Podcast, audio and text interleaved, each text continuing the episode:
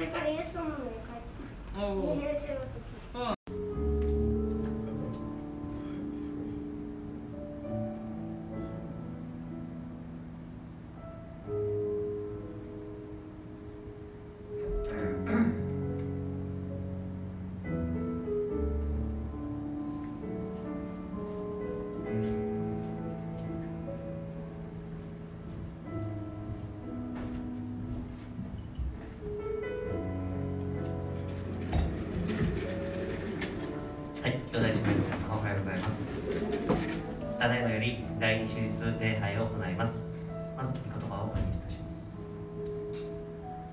主の教えは完全で魂を生き返らせ、主の証は確かで浅はかなものを賢くする。主の戒めはまっすぐで人の心を喜ばせ、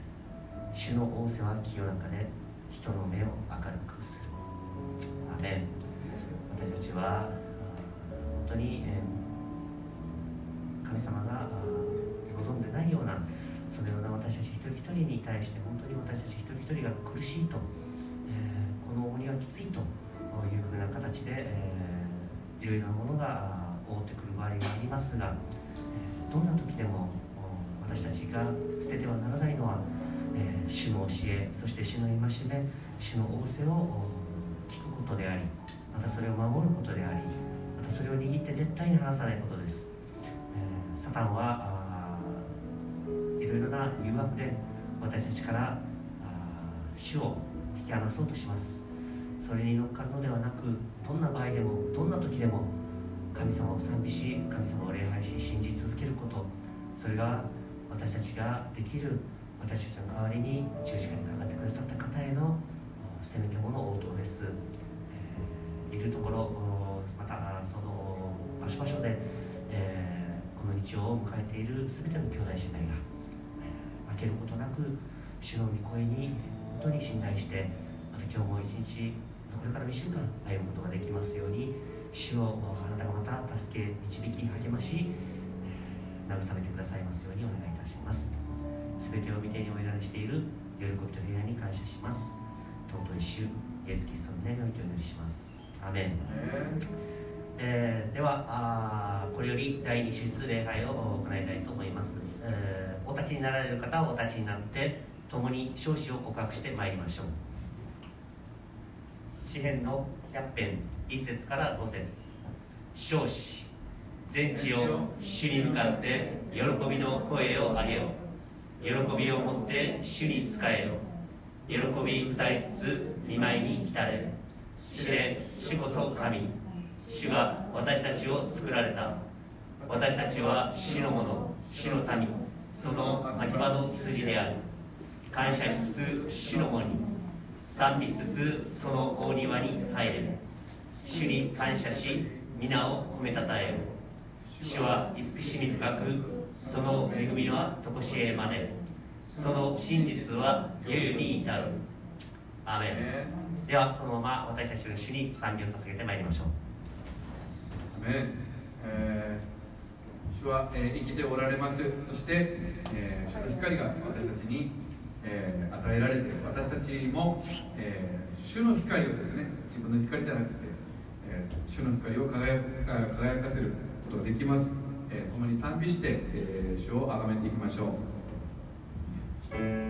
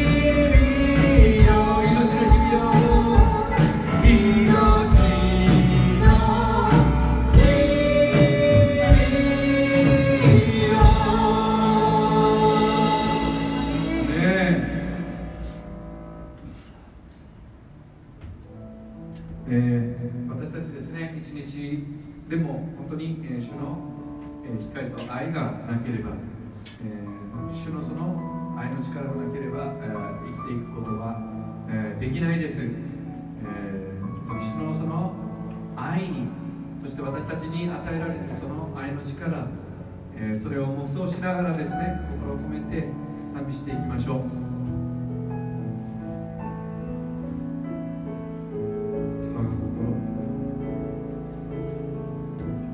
「わ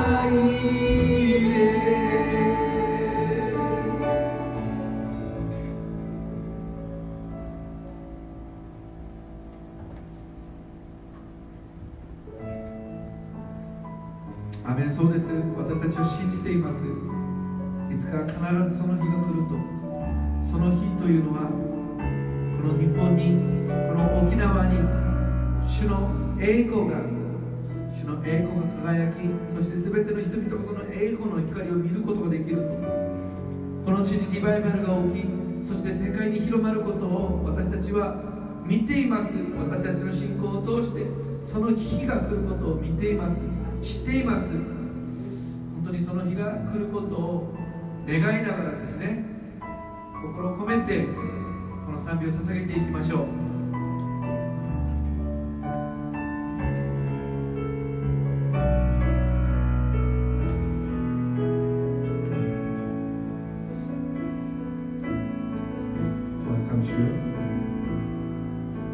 gonna.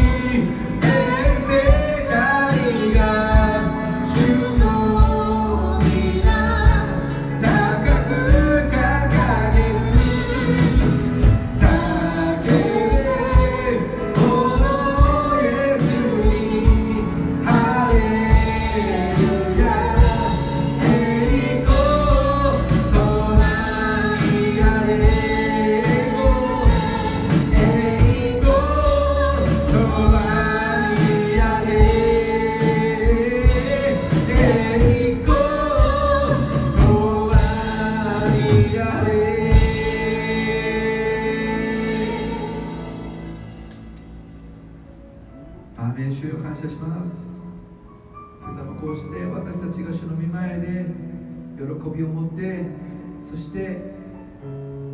あなたへの感謝を持って賛美することができました。あなたが全ての賛美をあなたお一人がお受け取りくださったことを信じ感謝します。ここで捧げられる礼拝がただあなただけを礼拝すること。そして、えーあなただけが崇められていくこと。を私たちは切に、えー願い求めます。どうぞこの場所に豊かにご臨在ください。そして私たちの心を開き、えー今日の礼拝の中で、えー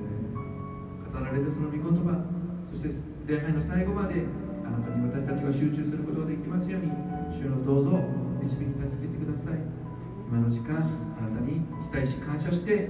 愛する主イエスキリストの皆によってお祈りいたします。アメン。主に英語の拍手を捧げていきましょう。どうぞお座りください。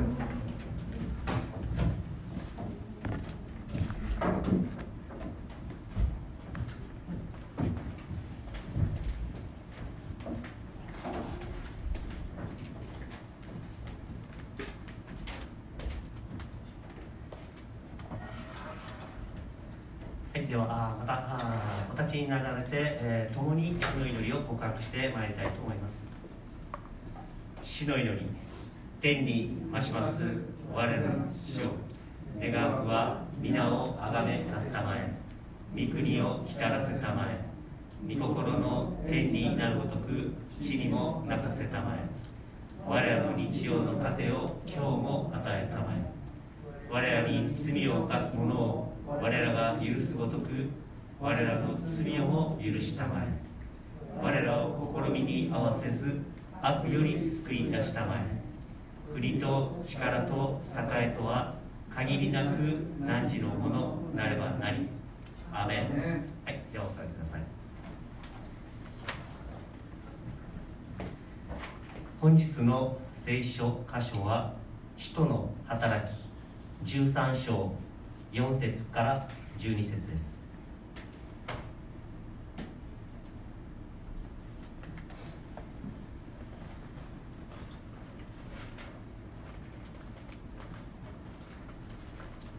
使徒の働き13章4節から12節、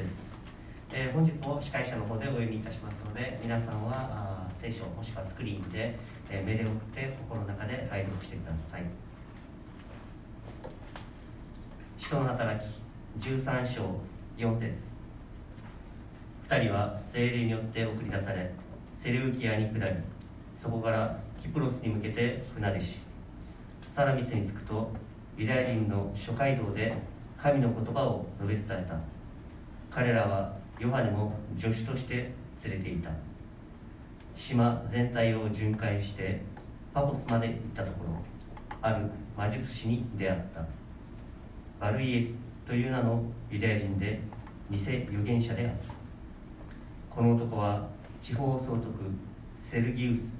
パウルスのもとにいた。この総督は賢明な人でバルナバとサウロを招いて神の言葉を聞きたいと願った。ところがその魔術師エリマその名を訳すと魔術師は2人に反対して総督を信仰から遠ざけようとした。するとサウロ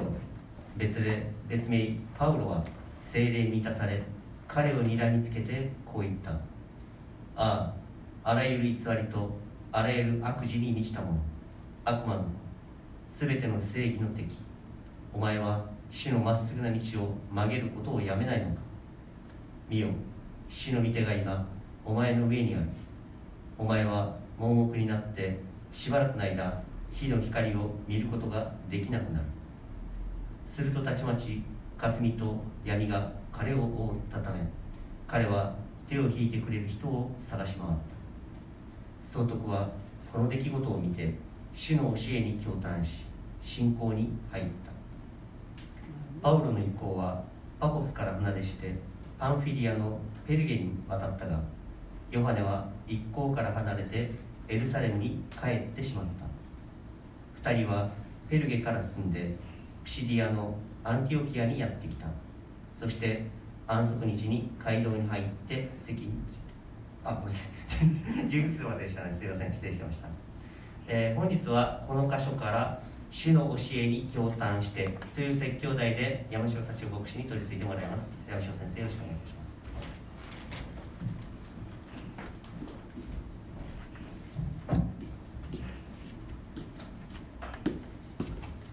はい、皆さんおはようございます。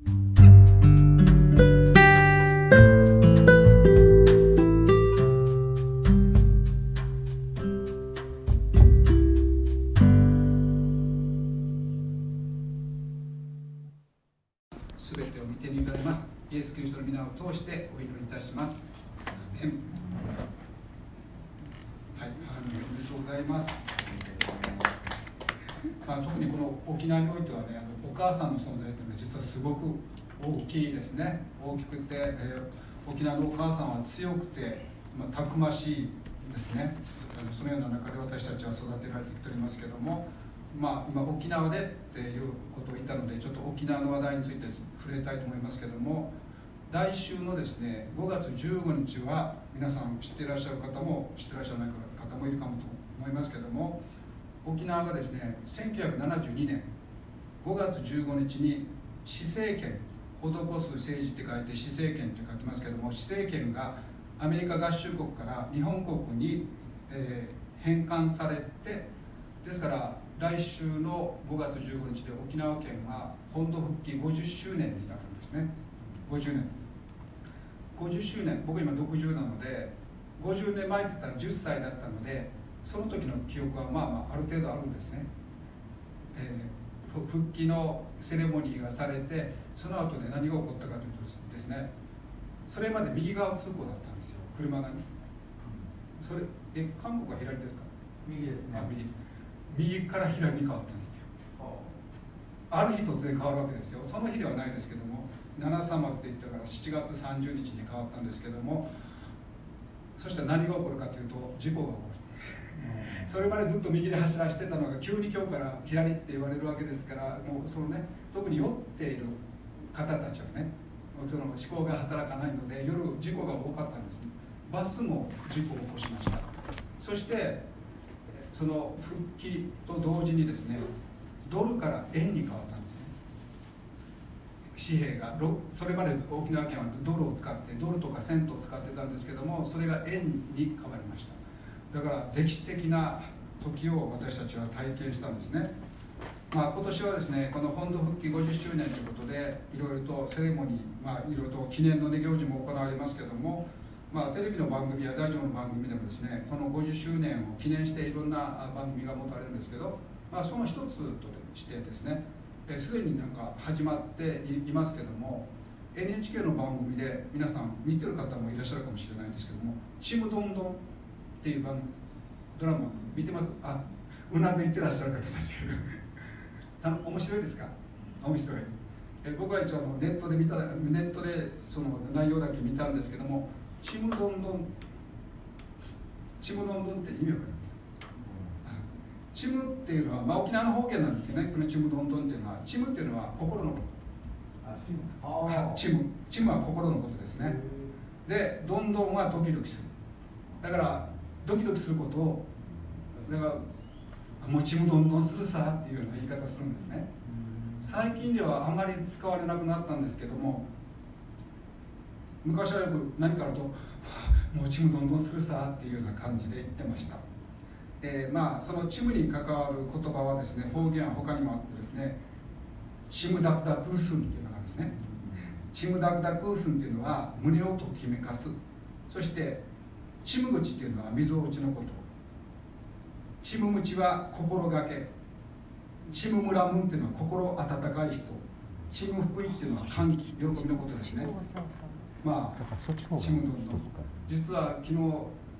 まあちむどんどんっていう心がドキドキすることですからまあいい場合もあるんですけどそうじゃない場合もあるんですね。昨日僕は実はちむどんどんするようなことがあってまあちむどんどんしたので、まあ、その後で祈って神様の前に静まる静まったんですね。久しぶりにちむどんどんしました。ドキドキドキドキで祈ってあ久しぶりだなってこのここのところなかったなってドキドキしてそれを収めるためにお祈りしたら平安が与えられたんですね。まあちむどんどんのワードが後でまた出てきますけども皆さんちむどんどんするようなこと最近あったでしょうか？はい。まあ一応前置きはこれぐらいにしてですね。まあ人の働き前回も僕がその1節から3節のところから説教したんですね。まあその聖書箇所の内容の中でこのアンティオキアンアンティオキアの教会の人々がね礼拝で断食して祈ってる時におそらくその予言の賜物を持ってる方を通して語られるっていうシーンがあったんですね。そこで何が語られたかというとさあ私のためにバルナバとサウロを性別して私が召した働きに就かせなさいということを神様がその預言者を通して語られるシーンがありました。前回も話したように今召した働きっていうのは福音宣教のことですけどもこの精霊が語られた後教会の人々はバルナバとサウロの上に手を置いて安心してね送り出すわけですけどもまあそれに続くところが今日からのところですけどもまず最初に4節と5節を見るとこう書いてあります。2人は精霊によって送り出されセレウキアに下りそこからキプロスに向けて船出しサラミスにサラミスに着くとユダヤの諸諸街道で神の言葉を述べ伝えた。彼らはヨハネも助手として連れていた。って書いてあります。バルナバとサウルを送り出したのは、まあ、ここで書いてある通りに聖霊様ご自身ですけどもまたそれに伴ってアンティオキアの教会の人々も彼らを送り出しました。聖霊によって送り出されたってことが明確なわけですよね。聖霊が行きなさいって言った。ということはその先に聖霊様が関与する働きが待ってるっていうことがもう容易に想像できますよね。でこの旅の始まりその旅行のことを第1回選挙旅行と後にま一般的に呼ばれるようになるんですけども彼らはまずですねこのアンティオキアっていう地域のを南に下っていってセレウキアっていう港があってそこまで下っていってそこからキプロスに向かって船出しました。キプロスっていうところはですね島です。大きな島。大きな島。で今回その旅立ったバルナバとサウロがおりますけどもそのバルナバの出身地でもあるんですね。でこう船出したセレウキアっていう港からはですね、まあ、100キロも離れていない。まあ、中海にはね100キロも離れていないって言うんですけど僕らちょっと沖縄の人からしたら100キロも離れてるっていう感じですね。この間あの、まあ、休みだったので辺戸岬に行ってきました。辺戸岬あそこは何キロだろう？100キロぐらい。遠かったなと覚えてます。であのまあ本当にね沖縄の人なのに30年ぶり。辺戸岬行ったのが30年ぶりでした。で行ってきました。であのまあその100キロも離れてないこのキプロス島に行ったんですけどもバルナバにとってはねいわゆる郷里伝道皆さんも郷里の伝道どうですか？郷里伝道ってもう出てからそういう機会ありました？なかなか。僕のなんか特に郷里伝道は結構ハードル高いなと思ってますけども。でこのアンティキアの教会の人々の中にはですねバルナバと同じようにキプロス出身の人たちが結構いたようです。で船出したこの2人が到着2人じゃないそのマルコも一緒ですからそのヨハネも一緒ですから彼らが到着したのはサラミスというところですね。これはキプロスの島の東側まあ今日は地図準備してないんですけども島があったらこの東側東側にある港町。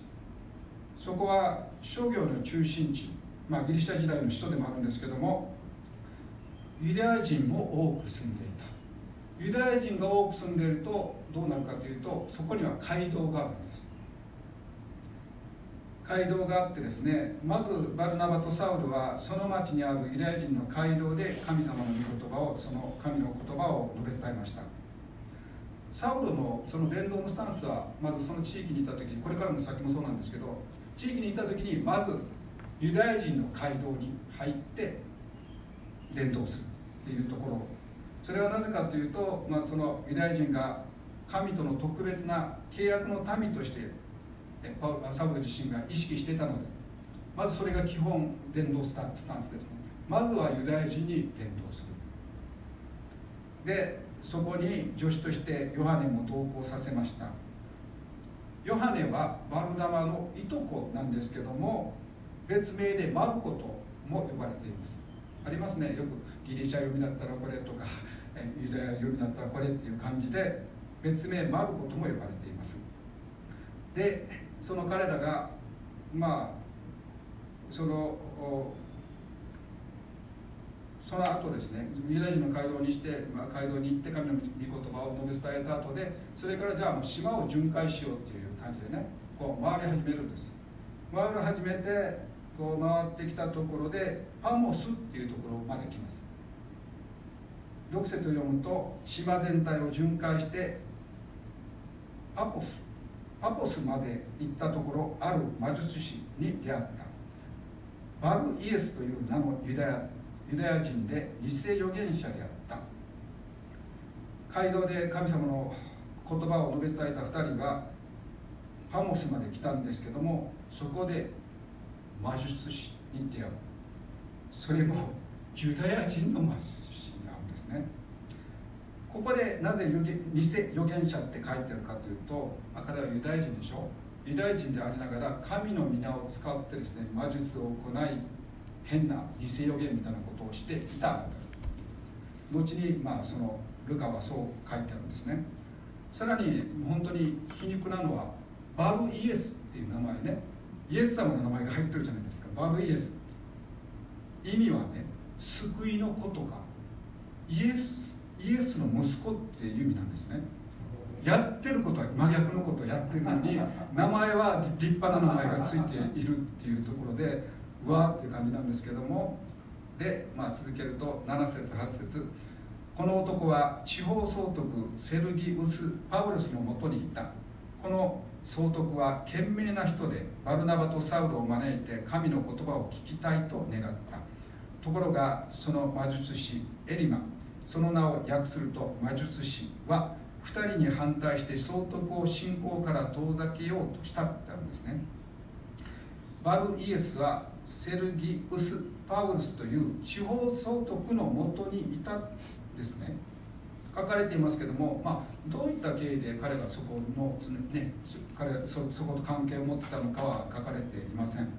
ただ当時ですねこの高官たちはですね魔術師っていうものに対して結構強い興味を持っていてこう手元に置くっていうか何か指針をね彼らに求めるとかっていうことをやっていたようです。ですけども、まあ、ここでね司法総督に関して著者のルカは賢明な人って書いてあるんですね。まあルカは事の次第が分かってからこれ書いてるのであのそのさ後にイエス様を受け入れますねその総督が。総督をイエス様を受けるような人だから賢明な人っていうことなんですね、まあ、結果が出てから書きますので賢明な人だと書いているんですね。いわゆるもう客観に物事客観的に物事を見れる人だったんだと思いますけどもですからその人はバルナバとサウロのまあ噂を聞いて神様の言葉をとりあえず聞きたいと思っていたわけです。まずどんなものか聞きたい。だけどそれを妨げる者がいたんですね。バルイエス。8節では別の名前が書いてあります。魔術師エリマ。ドイツ人物ですね。バルイエスと魔術師エリマは同一人物で、まあ、別名なんですね。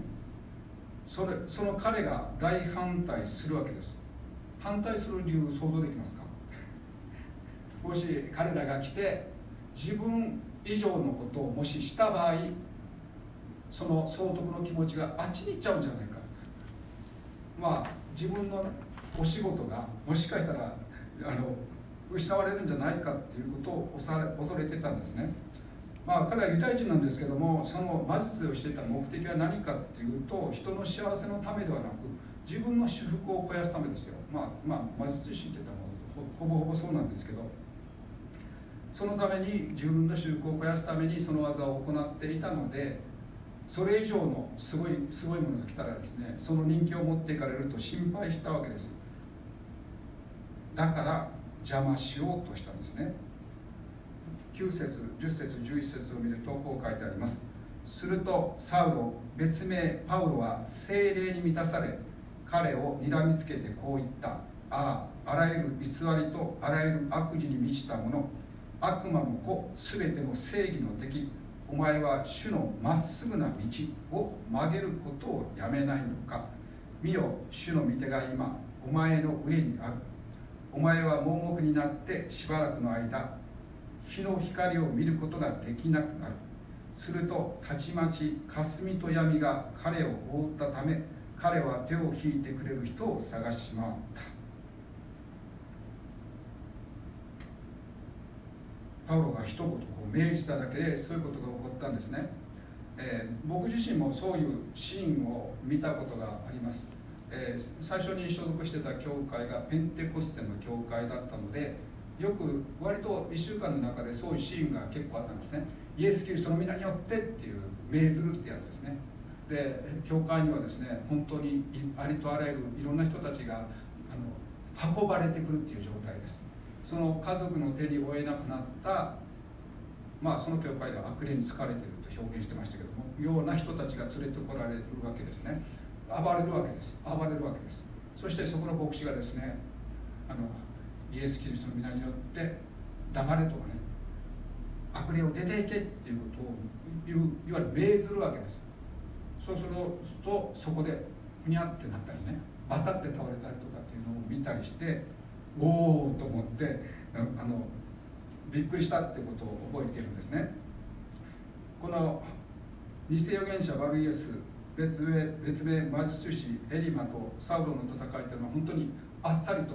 もう本当に一瞬。まあその状況は見てないのでどんな状況だったのか想像するしかないんですけどもでもここで見てるともうね命じて命じてもう彼の目が盲目にされたわけですね。この9節で皆さんはよく知ってると思うんですけどもサウロっていう名前がここからパウロに変わるんですね。そしてこれからとずっとパウロって書かれるんです。まあサウロっていう名前はご存知の通りですねユダヤ名で旧約聖書に登場するサウロにまああやかってつけた名前でしょう。そしてパウロは名前はローマ名で意図小さきものという意味です。まあこの著者のルカはですねこれから彼らがローマの各地方に伝道していく。彼にはローマ名がパウロというローマ名がふさわしいと考えてかそれからずっとパウロっていうふうに使われ始めるんですね。そのまあここからパウロって書かれたパウロが魔術師エリマに対して厳しい口調でこう言い話します。もう一度読みますけどもあああらゆる偽りとあらゆる悪事に満ちたもの悪魔の子すべての正義の敵お前は主のまっすぐな道を曲げることをやめないのか。見よ主の御手が今お前の上にある。お前は盲目になってしばらくの間日の光を見ることができなくなる。厳しいことまでその命ずるんですけどもでもその命じている言葉のですね最後の方はちょっと哀れみがあるんですね。なぜならあのお前は盲目になってしばらくの間日の光を見ることができなくなるって書いてあるんですね。しばらくの間永遠とずっとっては言ってないんです。これはパウロがその主がパウロを通してですねそのエリマに悔い改めるチャンスを与えているということが想像されますね。しばらくの間このしばらくの間で一応考えろよって悔い改めて自分がやってきたことを本当に悔い改めてそのもともとユダヤ人ですから誠の神に立ち返ることをそこで主の歩みがパウロを通してそれを実感しますね。で12節最後ですけども総督はこの出来事を見て主の教えに共嘆し信仰に入ったって書いてますね。この一節はですね結構慎重に読む必要があるなと思うのは総督はこの出来事を見て主の教えに共嘆し信仰に入った。このパウロが命じて彼が桃送りされてるこの出来事を見てですね。まあ、まあ、その総督はですねこのバルナバとパウロが信じている神様が偉大なお方であることをそこで見たと思いますがそのことのゆえにその出来事のゆえに信仰に入ったって書いてあるんです。その出来事のゆえに信仰に入ったっていう書いてなくてその出来事を見て主の教えに共嘆し信仰に入った。その出来事の後しっかりとこの2人は神の言葉を総督に語りそしてイエス様の十字架と死復活そして本当にその信じる者に与えられる恵み私たちの罪が許されまた永遠の命が与えられること福音をしっかりもちろん彼らは語ったんです。その教えに共嘆しこんな教えがあるのか。神ご自身が、ね、私たちの罪のために十字架にかかる。そんな神が今までいただろうかって思ったかもしれないですけども。そして彼らがそのパウロとバルナバが真理を語る中でこの11節 ,11 節には「主のまっすぐな道」っていう言葉も使われていますけども彼らのまっすぐな信仰まっすぐな真理に対して心が開かれていった。まあ最初ねほらちむどんどんの話したじゃないですか。まさにあのその総督がちむどんどんした瞬間かなって思ってるんですね。僕はこのちむどんどんのこう話題を見た時にですね自分が心が高鳴った時っていうのを遡ってみた時におそらく人生の中で、まあ、たくさんありましたけどちむどんどんする時にいい意味で本当に心が高高鳴ったっていうのはやっぱやっぱりイエス様を信じた瞬間です。イエス様を信じて自分の罪が許されるんだ。過去の罪も現在の罪も未来の罪も全て許してくださるんだ。そして永遠の命が与えられる。そして天国に行けるんだ。私のようなものがもう、えーと、おそらく皆さんも経験したと思うんですけどある時はですねもうイエス様以外いらないと思った時あるでしょ今はどうでしょうか？ご飯も欲しいなあれも欲しいなと。ある瞬間私もイエス様だけでいいもうイエス様のところに行けるんだったらもう今日でもいいって思った瞬間があるじゃないですか。その瞬間ってまさにちむどんどんの瞬間だなと思うんですよ。本当に主だけでいいんだ。って主以外のものは何もいらないって思えた瞬間、まあ、人は弱いですからそれからちょっとねダウンしたりアップしたりもしますけどもこの心震える主の教えをこの総督は体験したんだと思います。目に見える奇跡的なものっていうのは二次的なものですよね。一義的なものはやっぱり主の御言葉なんですね。神の言葉は永遠でまた力があってそして真理そのものであることをそれこそが奇跡以上のものだな。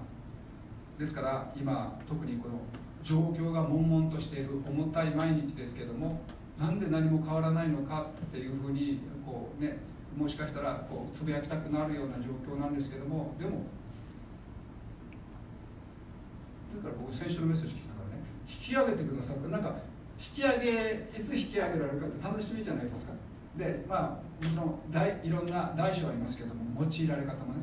人それぞれ用いられ方も大小ありますけどもどんな形で自分をねこう使ってくださるんだろうって。今もし皆さん使われてない考えるんだったらね 今何もするにもなんか思いして動けない。いつ私は使ってくださるのかと思ってる時にも忠実にその日々を歩む中でですね備えていく必要があるのかなと思ってですね。いつも心を備えてそしてやることをやって祈って捧げてそして明け渡してっていうことをやっているとですね本当にこのバルナバと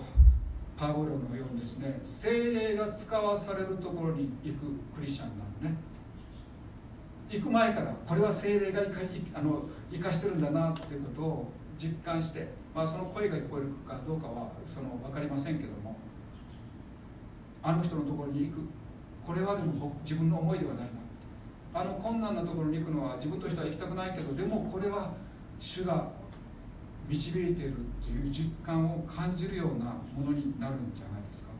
もし今このような状況の中でなんか動けてない何もしてないような自分に対して失望するすることがあったらですねいやいやいやそんなことはね